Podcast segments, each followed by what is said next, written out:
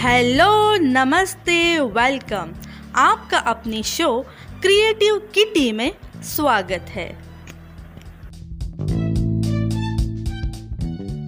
Friends, आज से और आने वाले हर एक एपिसोड में हम हनुमान चालीसा के अर्थ के बारे में जानेंगे। तो चलिए शुरू करते हैं। श्री गुरु चरण सरोज रज, निज मन मुकुर सुधारी बरनऊ रघुबीर बिमल जसु, जो दायकु फलचारी जिसका अर्थ होता है, श्री गुरु महाराज के चरण कमलों की धूली से अपने मन रूपी दर्पण को पवित्र करके श्री रघुवीर के निर्मल यश का वर्णन करता हूँ। जो चारों फल, धर्म, अर्थ काम और मोक्ष को देने वाला है। इसके बाद है बुद्धिहीन तनु जान के सुमिरो पवन कुमार। बल बुद्धि विद्या देहु मोहि, हर हो कलिश विकार। जिसका अर्थ है, हे पवन कुमार, मैं आपको सुमिरन करता हूँ। आप तो जानते ही हैं कि मेरा शरीर और बुद्धि निर्बल है। मुझे शारीरिक बल, सुबुद्धि एवं ज्ञान दीजिए और मेरे दुख और दोषों का नाश कीजिए।